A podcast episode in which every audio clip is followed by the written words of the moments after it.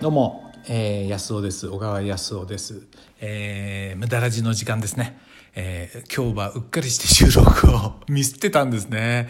はいそれなんで慌ててね寝る前に今収録してるんですけどこの番組は毎回無駄の楽しさ。あ部屋が違うんでねかなり残響がこれお風呂みたいになっちゃってるかと思いますけどあのお風呂じゃないですから。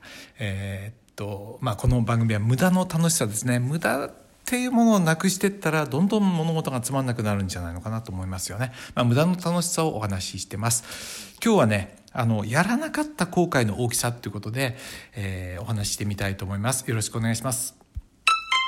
はいそう。あのねさっきも言いかけたんですけど無駄をなくしてったらどんどんつまんないものになっちゃうと思うんですよね。物事が合理的になりすぎると。あのね僕ちょっとあの「紅白歌合戦」というのを見ててね、えー、椎名林檎がなんかスピーカーみたいでこう歌っててね。で息子に言ったら今ねああいうローファイハイファイの反対ですよね。えー、ハイファイっていうのは、まあ、忠実な再現性っていうの？えー、 federation えー、なんだっけ、えー、っとハイファイってハイあの高いレベルで再現性を出すっていうね意味ですけど、えー、 high fidelity かな？ high fidelity ですね。 high fidelity の略ですけど逆に low fidelity、えー、ローファイっていうね音楽がいいそうでまあまあその再現性が低いやつがいいわけですよ。要はかえってその無駄にしちゃうんですよね。本当はもっといい音がしてるのに、えー、いい音の部分取っちゃってちょっとねこう、えー、質が悪いようにする魅力っていうかな。そんなのに似てるような気がするんですよね。無駄ってね。どんどん合理的にしちゃうと人間らしさがなくなってみんな病気になっちゃうんじゃないかと思います。まあ無駄。大事にしたいと思うんですけどね。で今日はねやらなかった後悔の大きさっていうことなんですけどで僕はまあ例えば大学出た時に就職しなかったんですよね。ししてみないようにやってみようと思ったんです、えー、してみないとどうなるか試してみようと思ったんですよね。でやってみてよかったと思いますよ。あのまま納得いかないまま僕の場合就職してたらやっぱりね今後悔してたんじゃないかなと思いますよね。でまあその目指したものはうまくいかなかったんですけどでもね自分で試してみていろいろやってみた結果ですからねそれを受け入れられるわけですね。うちの息子が、まあ、アメリカの大学に行ったんですけどねで、えー、すごいお金がかかったんですよ。である資格を取りに行ったんですけどもでねそれ相談したんですね。どうか迷ったんですよ。自分でもものすごいお金がかかるということで。でも息子はやってみたい。でも遠慮はしてるんですよね。悪いなって。親にお金をかけさせてね。でまああのアメリカに私は尊敬してるあのアメリカの父親って 思ってるあの人間がいたんでね。人がいたんで。まあ亡くなってますけどもね。彼に相談したら彼自身もえっと素晴らしいあの会社に勤めてどこだっけ？P&G って会社に結構いい職で勤めてね。いたんだけどもで結婚したんだけどもどうしてももう一回デザインの学校に行ってみたいっていうんでその職を投げ捨ててデザイン学校に行ったんですね。でも行ってみたけどやっぱり自分は才能がないことが分かってそれで、えー、別の会社に就職したわけなんですけどね。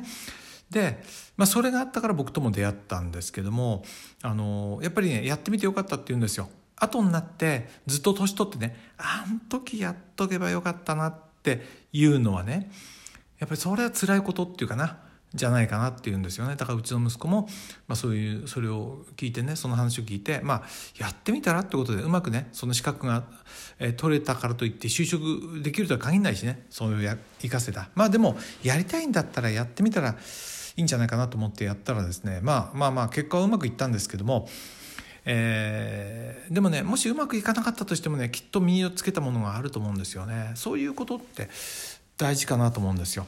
だからあえてその無駄をしてみるっていうことはね非常にいいんじゃないかな。この間テレビを見ててえっと何ていう野球の選手かな。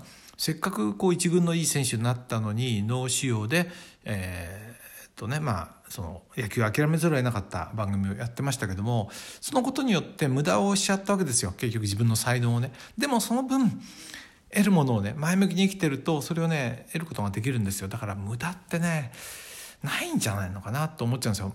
その無駄をやってみることが人生の厚みを作っていくような気がしてね。というふうに思いますね。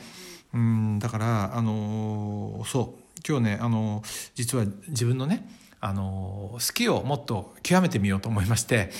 えー、極めるってもただお金を使うとかじゃなくってちゃんとね意識して好きをやっていこうと思ってそういうねスキーリストみたいなのを作ったんですよね。でそれをまあ私が運営しているコミュニティの人にちょっとシェアしたんですけどこんなの作ったんだなんて言ったんですけどねそしたら他の方も作りたいなんて言ってる人がいましたけどもそういうふうにやってそれがねあのすぐお金になるだとかえー、なんだろうな何かを生むってことじゃなくてともかく好きをやってみることによって得られるものは大きいと思うんですね。はい、そういうふうに僕はもう確信持ってますね。でそれによって得た自信っていうのはね非常にその自己肯定感人から与えられた勲章じゃなくて人から部長とかねつけられたもんじゃなくて人から社長とかね勝手にそのなんかタイトルもらったようなものじゃなくて本当にね自分のこう生きる自信になっていくと思うんですけどね。はい。ということで今日はねそのやらなかった後悔っていうの方が大きいんじゃないかな。やってみてね、やらなかった後悔っていうのは大きいと思うんですよ。やってみて失敗したっていうのはこれはね納得いくと思う。な特に年取った時にねあん時やっててみればどうなったんだろうな俺はって思い続けるのは寂しい生き方じゃないかな悲しいんじゃないのかなだって人生1回ですもんねはいということでやらなかった後悔ないようにね無駄だと思ってもやってみたらどうなんでしょうかねはい僕責任持てないですけど。はい。えっ、とね、いただいたメッセージ、また、あの、匿名希望さんから、えー、メッセージいただいてるんで読み上げたいと思います。と思ったんだけど、これやりながらだと読めないんだな。困ったな。明日読む読むかな？あ、これ読めるかな？なんとか、ちょっと待って。このね、アプリね、すいません。僕がここで何か言ってもダメだ。あ、お便り読める読める読める。あ、読めるんだ。OK。匿名希望さんね。え、332回の無駄ラジね、好きなこと、好きな人にお金と時間を投資する、それ以外のことにはお金はできるだけ使わない。よくわかります。まさに今の僕ですね。あるゴルファーに質問した時、できることは行動のみ、結果は神の人数を知る、好きに思いっきりお金と時間を投資し、思いっきり楽しんだなら、たとえその人と結べれなくてもいい思い出になる。この間の方ですね。あの、年下の。それで OK と思えてきました。ありがとうございます。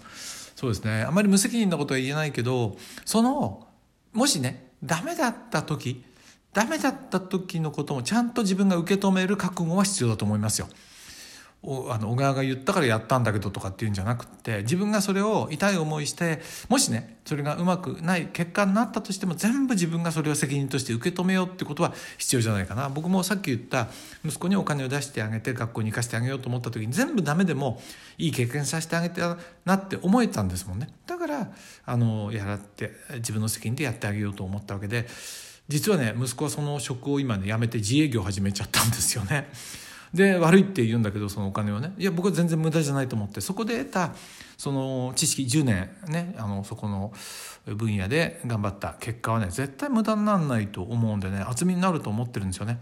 だからそこでかけたお金は無駄になったんじゃなくて厚みとして経験として人間の魅力として残ってると思うな。はい。匿名希望さん。自分のねあのー、ことについて、えー、あこれ匿名希望さんもう一個もらってるんですよメッセージね。はい。あのー、ものすごく嬉しかったってメッセージもらってますね。明日読みましょうね。これね、ちょっと長くなっちゃうんでね。はい。ということで、えー、っと、今日はね、今日はやらなかったことの後悔の大きさということで、そう、新年ですしね、やってみましょうよね。はい。ということで、えー、小川康夫でした。私は、あの、ユーデミーというね、えー、プラットフォームで自己改革、えー、自己変革、えー、の、えー、オンラインコースをいろいろ出しています。よかったらね、あの、私の自己紹介欄に URL が貼ってありますからご覧になってください。